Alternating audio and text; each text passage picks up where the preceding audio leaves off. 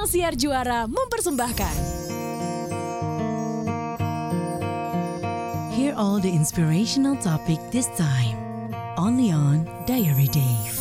90,4 Cosmopolitan FM. Selamat datang kembali dalam Diary Dave bersama saya, Dave Hendrik. Kembali saya mengajak teman-teman sekalian untuk merayakan hidup bersama dengan tamu istimewa saya. Kalau teman-teman ketinggalan episode Diary Dave kali ini, teman-teman bisa menyimak inspirasinya melalui podcast, streaming di Spotify. Silahkan dicari Diary Dave. Lalu kemudian petikan inspirasinya dapat teman-teman simak di kolom Diary Dave di majalah Harper's Bazaar Indonesia. Nah, kali ini saya akan ngobrol dengan Sabto Joyokartiko. Sudah hadir, uh kece banget dengan kacamata. Pandemi sekarang punya beard nih Sabto nih. Hey yo. Untuk masker terus jadi memanjang. Happy New Year. Selamat tahun baru juga. I don't know whether you remember this or not. Actually, uh, di tahun 2020 sebelum akhirnya pengumuman pandemi, peresmian butiknya Sabto di Plaza Senayan, event itu adalah event terakhir di agenda sosial banyak dari kita sebelum akhirnya but that air gitu ibaratnya nggak ada apa-apa. Bener nggak sih Sabto? Bener-bener kayak mungkin uh, dua minggu kemudian apa seminggu kemudian gitu. Aku lupa sih kayak ya hitungan minggu lah, hitungan ulang semua di apa ya di PSBB, PSBB terus toko baru buka benar langsung tutup. Aduh, makanya aku tuh pengen banget ngobrol sama Sabto. Aku pengen tahu dong seperti apa sebetulnya uh, insight dari pelaku fashion, uh, perjuangan para insan fashion di tanah air selama masa pandemi ini, especially for your brand. Uh, di awal-awal sih sebenarnya kita juga apa ya cukup kaget gitu karena gimana pun ini adalah apa ya buat kita pandemi ini membuat banyak keterbatasan gitu. Memang dari dari apa ya dari protokolnya juga untuk apa namanya operasional kantor kita pun uh, mesti dibatasin. Jadi sistem yang sebenarnya kita udah susun selama ini gitu, bikin koleksi spring summer presentasi yang mungkin tiga tahun belakangan udah kita set up buat moda bisnis kita langsung tiba-tiba kayak berubah gitu. Jadi sistem yang udah kita apa ya, istilahnya infrastruktur dari kita supply uh, dan demand-nya udah kita susun harus berubah gitu. Di awal kaget juga karena apa ya? Karena dengan segala yang biasanya kerja kerja itu mudah, uh, approval tuh gampang, sekarang agak terbatas. Akhirnya ya sebenarnya di awalnya aja sih. Setelah tiga bulan pun, setelah kita waktu tiga bulan, oke okay, aku memutuskan kayak we have to apa ya doing something gitu kayak brand kita tuh yang oke okay, dari segi kreativitas yang terus berjalan tapi gimana caranya dari segi bisnis dari segi apa ya dari segi bisnis kita tetap tersupport gitu. Hmm. jadi kita harus lebih aku mikirnya dengan tim gimana caranya kreativitas tuh nggak sekedar uh, create koleksi bikin baju yang bagus gitu. Uh, bisa digunakan untuk memasarkannya gitu. Dalam mengcreate apa namanya konten di sosial media kita terus deliver apa ya yang biasanya kita memakai uh, conventional uh, presentation yang fashion show kita nggak harus fashion show tapi gimana uh, apa ya dari dari kita uh, tetap tersampaikan gitu message-nya koleksinya gitu. Itu sih yang yang yang kita belajar banyak pelajarin di masa pandemi ini gitu. Wow that is very powerful tuh. Apa yang dikatakan oleh Sabto bahwa ternyata kreativitas itu tidak hanya untuk memikirkan uh, koleksi apa yang harus dibuat, tapi juga bagaimana untuk memasarkannya uh, ya di dalam kondisi sekarang melalui uh, platform digital gitu ya Sabto ya. Karena so. gimana pun uh, apa ya retailer kita juga hampir tidak berjalan, terus toko kita ya tidak se, tidak se apa ya, tidak se semengkhawatirkan di awal yang kita kayak waduh toko baru, komitmen baru nih, terus kondisinya kayak begini gitu, kita bakal apa ya, bakal gimana nih gitu untuk. Untuk survive gitu. Ternyata kita dengan tim akhirnya apa ya berupaya orang mungkin nggak bisa datang ke store kita tapi bisa bisa apa ya bisa bisa berbelanja gitu jadi pendekatan-pendekatan yang di awal waktu kita setup toko ini nggak dipikirkan jadi kita mesti cari cari uh, solusi gitu. Hmm. Ya mungkin dengan dengan pendekatan secara langsung, dengan sosial media, dengan ya berbagai cara lah yang kita kita siapkan untuk mengantisipasi uh, keterbatasan orang dalam uh, traffic berbelanja gitu.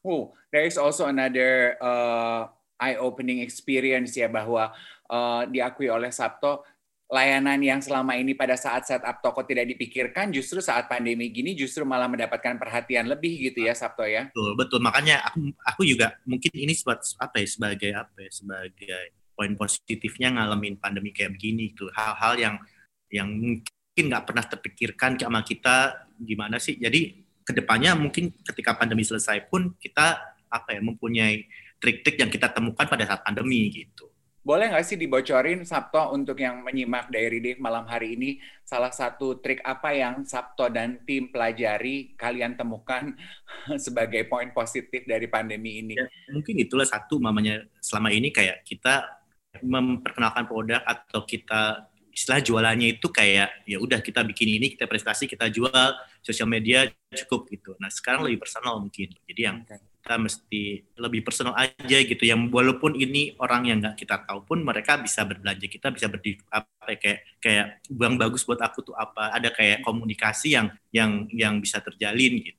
antara si prospek customer dengan kita gitu. Nah itu yang harus kita apa ya harus kita jagain gitu. Gimana komunikasi ini yang walaupun kita nggak ketemu bisa bisa apa ya bisa match gitu aku pikirnya ke depannya pun seandainya ini masih panjang masanya, ini akan berguna banget kalau kita jualnya secara online gitu.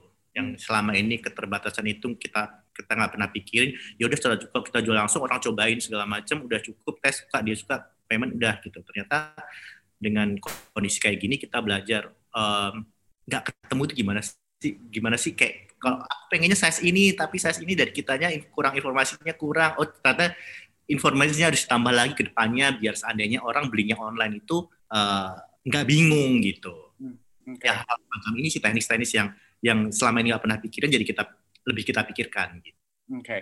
memang gak gampang ya teman-teman sekalian ya untuk uh, shifting gitu, menjual yang tadinya tatap luka, bisa pegang, bisa lihat, bisa coba ya semua produk fashion, kemudian online itu pasti tantangannya berbeda kayaknya topik perbincangan yang juga sangat menarik adalah bagaimana the future of fashion. Apalagi uh, fashion Indonesia nih, kita pengen tahu insight-nya kalau menurut Sabto. Setelah pandemi ini selesai, ke depannya, kira-kira menurut Sabto seperti apa sih wajah fashion kita nih? Kalau mungkin desainer Indonesia itu kan uh, identik dengan kultur glamour gitu ya. Mungkin ke depannya saya nggak tahu sih. Saya mikir kayak apakah dengan kondisi yang segala terbatas ini itu masih relevan apa enggak gitu. Okay. Karena pasti akan dituntut untuk apa ya dari kita pun rasa bahwa untuk fitting sekarang aja susah gitu kayak bagi klien dari luar kota kita mau ketemu nanti udah bisa tanggalnya tiba-tiba ada aturan yang berubah yang hal-hal seperti itu yang yang membuat keterbatasan orang dalam bergerak gitu mungkin ya koleksi yang le lebih ready lah ready to wear yang diikutin dengan mungkin kayak semacam uh, sistem apa ya sistem sistem yang lebih jelas gitu dalam arti kayak ready to wear itu kan challenge-nya biasanya fitting dan segala macam. Nah itu sebagai sebagai desainer dan sebagai brand kita harus harus bisa mengantisipasi kondisi tersebut gitu. Hmm. Jadi menurut aku memang uh, paling nggak sampai lima tahun mungkin ya kalau kan sampai kondisi pandemi ini kita nggak tahu kayak event juga semakin berkurang, konsep wedding pun kayak kita pun juga banyak bertanya wedding yang lebih ready to wear segala macam gitu. Mungkin ini akan membuat suatu perubahan gitu di dunia fashion kita gitu. That's true apa yang disampaikan oleh uh, Sabto ya teman-teman sekalian. Aku juga banyak ngobrol dengan beberapa teman-temanku desainer yang memang uh, majority jumlah kliennya adalah uh, wedding. Mereka juga mulai memaparkan ide kayaknya uh, wedding gown yang ready to wear, yang ready stock gitu ya, kayaknya itu akan menjadi opsi yang paling aman saat ini. Betul. Ya Sabto ya. Betul betul. Karena itu kan bisa memangkas apa ya, memangkas proses yang selama proses. ini uh, gitu, yang which is kita udah terbatas. Mungkin kalau seandainya apa ya kita kita sebagai desainer kayak bisa memprovide paling nggak orang tuh tahu secara, secara kurang lebih kayak apa size-nya seperti apa jadi bisa di-cut prosesnya gitu, proses kreatifnya. Jadi, jadi orang mungkin ya selama ini mungkin perlu tiga empat kali ketemu untuk hanya membuat wedding gown dengan keterbatasan begini ya paling satu dua kali juga cukup gitu. Oke hmm, oke, okay, okay. uh, what an insight. Nah sekarang kita pengen kilas balik sedikit. Kalau uh, as a brand apa yang uh, berapa banyak koleksi yang sudah ditelurkan di, di, dikeluarkan oleh Sabto selama 2020 kemarin. Walaupun bilang pandemi adalah masa nggak aktif, tapi aku lihat di sosial media brandnya Sabto koleksinya eventnya heboh-heboh aja. Aku malah sempat ikutan virtual eventnya kan waktu itu kan. Jadi uh, koleksi yang kita keluarin adalah Spring Summer 2021 yang kemarin sempat kita bikin yang virtual itu yang uh, fashion film itu yang pendek itu. Terus ada koleksi Idul Fitri dan Raya, ada koleksi Chinese New Year. Ya paling nggak kita tetap tetap sih mungkin kayak kayak apa ya? Karena itu kita kita dari sebelum terjadi pandemi pun kita udah punya plotnya gitu hmm. schedule-nya gimana, waktunya gimana, kapan diproduksi, kapan dirilis. Nah, cuma sekarang scale-nya mungkin berbeda aja. Kalau dulu mamanya kita satu apa ya, satu satu season gitu kita langsung produksi banyak karena kita retailernya juga kita berkurang. Jadi ya kita apa ya, kita kita sesuaikan aja gitu dengan kondisi sekarang. Jadi kita memang jadi fokus aja sama toko kita toko, toko kita sendiri gitu. Hmm. Jadi kita banyak banyak penyesuaian di situnya lah. Tapi ya kalau koleksinya selalu ada gitu aja. Kayak sekarang aja dari mungkin dari enam bulan lalu kita udah siapin Chinese New Year bentar lagi mau rilis gitu. Jadi ya penyesuaian aja sih. Tapi ya kreatifnya tetap jalan terus. Kamu tuh what do you do to keep your creativity juice flowing? Jadi tipenya sebenarnya ngelihat sesuatu, aku tuh aku, orang, yang visual ya mesti ngeliat sesuatu dulu baru oh ini kayaknya bisa kita apa ini gitu untuk nextnya gitu. Kadang aku tabung gitu. Jadi ide-ide itu kayak di handphone tuh ada notes gitu. Tulis aja apa apa apa apa apa apa gitu. Kelihatan apa sesuatu aku tulis gitu. Kalau tiba-tiba kadang tuh kalau kita bikin koleksi ada waktunya waktunya pendek banget. Jadi kalau kalau pendek banget aku tinggal buka notes notesku aja gitu. Aku pernah lihat apa aja sih apa sih yang mau diangkat? Nah itu mempermudah mempercep mempersingkat waktunya lah gitu. Coba kalau nggak kita ngayang ngayang develop itu kadang jadi lama banget gitu. Sementara waktunya itu udah diplot kapan harus selesai idenya harus kapan mulainya kapan mesti order uh, develop fabriknya develop volumenya. Jadi kalau aku sih gitu, aku simpen simpenin gitu. Jadi kamu kayak punya tabungan inspirasi ide nah, gitu ya Sabto ya? Iya. Nanti tinggal dikeluarin nih relevan dengan kondisi sekarang apa ya, tinggal kita gituin aja gitu. Hmm, Oke. Okay. What do you do for fun? Apa ya orangnya nggak ada. Masa sih? Mungkin sekarang ini selama selama selama pandemi ini kemarin sih jadi jadi banyak waktu di rumah, jadi baking Really? You bake? Ya, baking kayak bikin kayak uh, kemarin penasaran orang-orang pada bikin sourdough bisa nggak ya gitu. Jadi kayak orang bisa pengen coba gitu.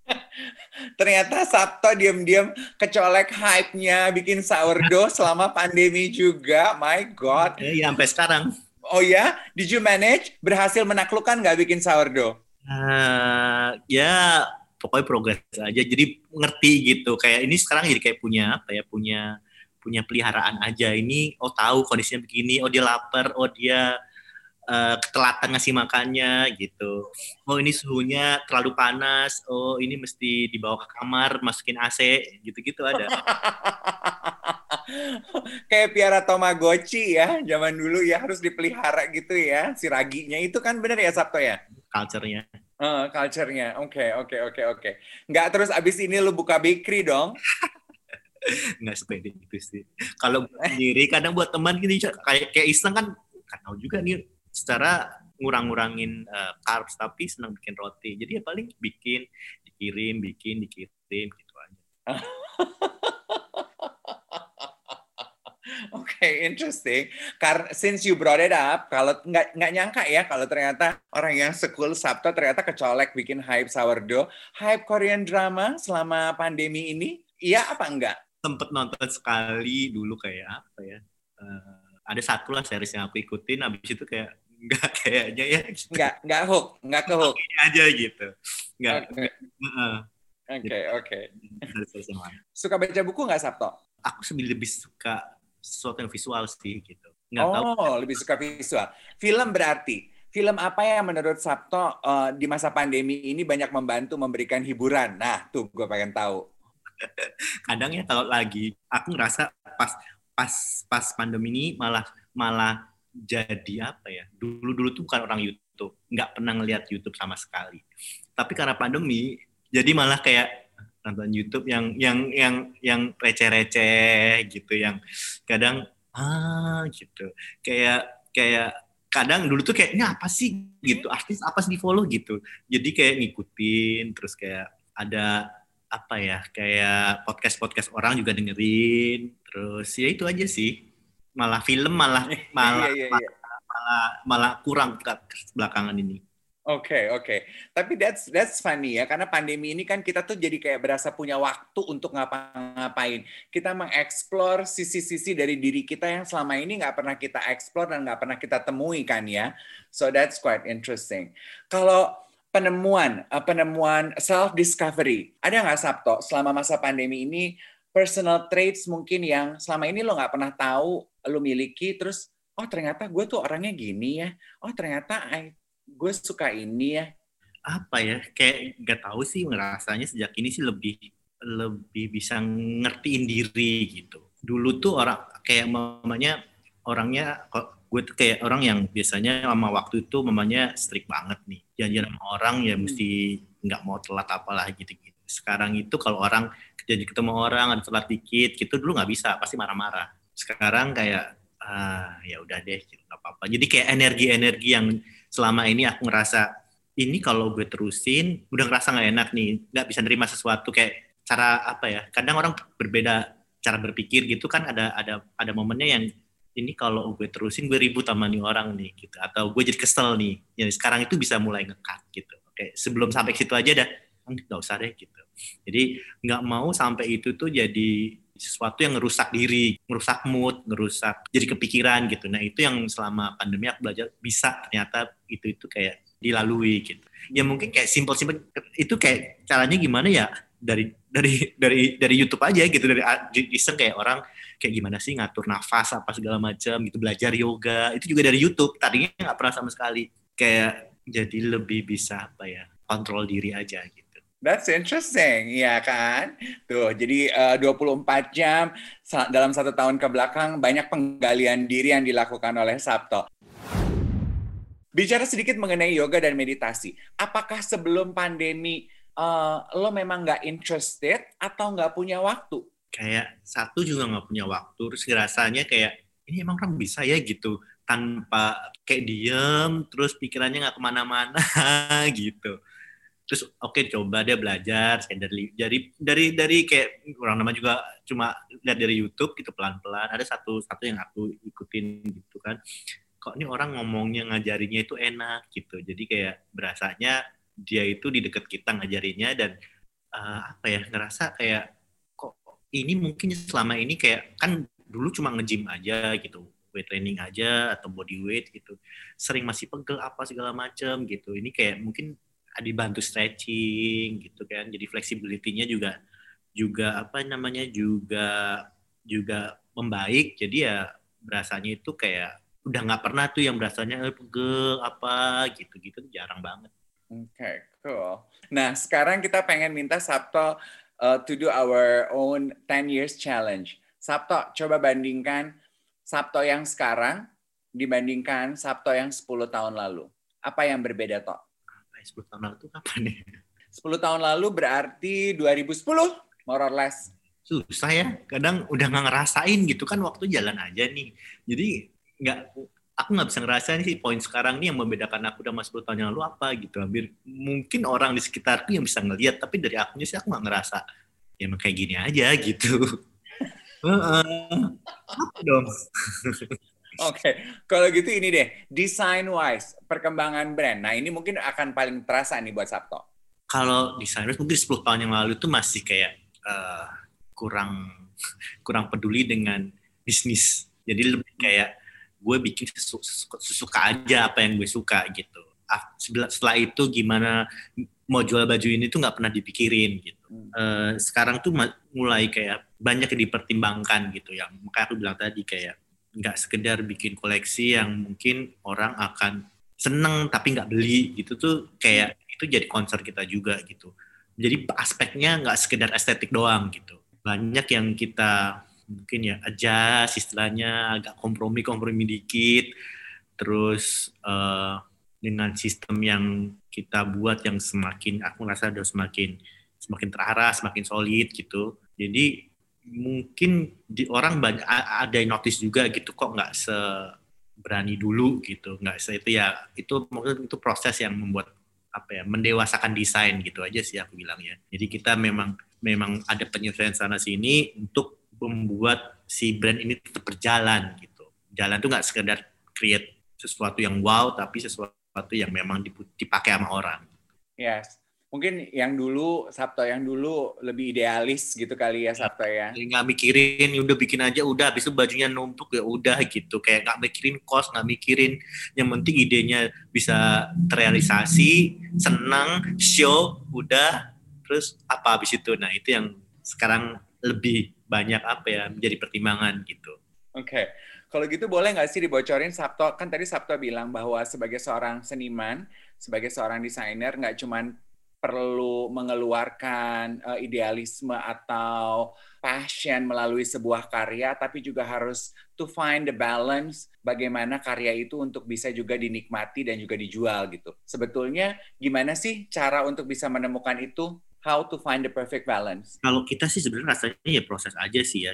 Kayak pas pertama kita bikin wear mungkin kayak enam tahun yang lalu gitu juga bingung gitu nih gimana ya gitu nge-switch baju gue sampai orang itu bisa mau. Tapi kan kita juga dengan detailer gitu kita ngerasain gini apa sih sebenarnya yang dicari orang? Apa sih yang dibutuhin sama orang gitu? Kadang tuh ternyata orang itu nggak nggak sampai nggak se kalau kita di sana kan pengen bikin sesuatu yang wow beda sama yang lain apa gitu. Ternyata orang itu kadang nggak perlu itu gitu. Orang itu perlu yang sesuatu yang nyaman buat mereka gampang makainya nggak terlalu mikir yang gimana gimana kita kasih sentuhan sentuhan brand kita orang udah udah udah senang. Ya gitu. Jadi dari mungkin dari berangkat dari situ juga salah satunya membuat kita kayak ya udah gitu. Jadi kita orang tuh maunya apa sih gitu? Pengennya apa sih gitu? Sesuatu yang dibutuhin orang tuh kayak apa sih se mau mau, mau orang tuh kayak se, se trendy apa sih? Mungkin nggak awal tuh kayak baju kita dipakai masih artis ABC gitu. Mikirnya semua klien kita itu adalah artis ABC gitu. Yang which is mereka nggak mereka kalau artis kan perlu panggung perlu ketemu orang gitu sementara orang biasa ini kan nggak perlu manggung istilahnya gitu jadi ya penyesuaian penyesuaian seperti itu yang yang yang yang perlu perlu di apa ya perlu di synchronize gitu hmm. Berarti sebetulnya to be able to know that kita hanya dibutuhkan uh, sensitivitas untuk membaca situasi gitu ya, Sabto ya. Betul, betul. Dan kalau aku nggak salah juga uh, baru-baru ini Sabto juga baru memperkenalkan koleksi cowok yang baru ya? Ya, jadi kayak mens itu sebenarnya apa ya? Kita udah dua season, tiga season mungkin bikin, tapi orang tuh kurang kurang tahu gitu. Karena selama ini kalau kita bikin baju cowok, yang make juga kita uh, support uh, apa namanya public figure gitu. Jadi kurang baju yang realnya tuh kayak apa sih gitu. Hmm. Kita nggak pernah posting model cowok pakai baju kita gitu. Nah, hmm. pelan-pelan kita pengen apa ya? Pengen ini loh baju cowok kita, baju cowok kita tuh bisa dipakai gitu. Dan arti kayak memang memang kita bikin siap kita siapin dan kita komunikasikan gitu. Kalau dulu kita siapin doang nggak kita komunikasikan bajunya gitu. Nah sekarang kita siapin, kita komunikasiin ya hopefully orang bisa nangkep, bisa nerima koleksi kita gitu. Nah, sedikit mengenai uh, kesiapan pasar uh, fashion laki-laki nih menurut Sabto apakah sekarang laki-laki di Indonesia itu udah jauh lebih advance fashion wise seleranya atau masih sekonvensional per se 10 15 tahun lalu? Alah, sekarang tuh mereka yang kalau dulu kan apa ya yang dianggap trendy itu orang tertentu doang gitu. Sekarang orang udah dengan segala segala macam gayanya orang yang udah banyak pilihannya gitu. Mereka juga udah tahu brand apa yang sesuai sama sama dia gitu. Nah itu yang menyenangkan sih. Jadi nggak sekedar orang ini lagi musim apa ikut apa ini apa apa gitu. Jadi buat kita pun bisa menjadi loyal customer gitu. Jadi kita udah tahu nih kita udah mulai marketnya tuh distinct gitu. Udah mulai yang kayak apa ke mana itu udah jelas dan nggak apa ya. Jadi cowok cowok cowok kita juga udah mulai mulai bisa nerima sesuatu yang ya Berbeda. uh, tapi tetap aja dengan kita sih tetap aja namanya cowok ya cowok kita harus jaga sesuai dengan brand kita kayak apa gitu tapi ya kita bisa memberikan opsi aja gitu Oke, agree. Zaman sekarang tuh ekspresi personalitas di dalam busana tuh jauh lebih beragam gitu ya. Yes, true. Oke, sebelum ditutup, apa nih rencana paling dekat dari Sabto secara pribadi uh, atau uh, sebagai brand di tahun 2021 ini, Sabto? sekarang kita lagi bikin uh, koleksi fall winter 2021 hopefully ya kita lagi masih pikirin apakah format perlu format presentasi atau gimana di bulan Maret lah gitu.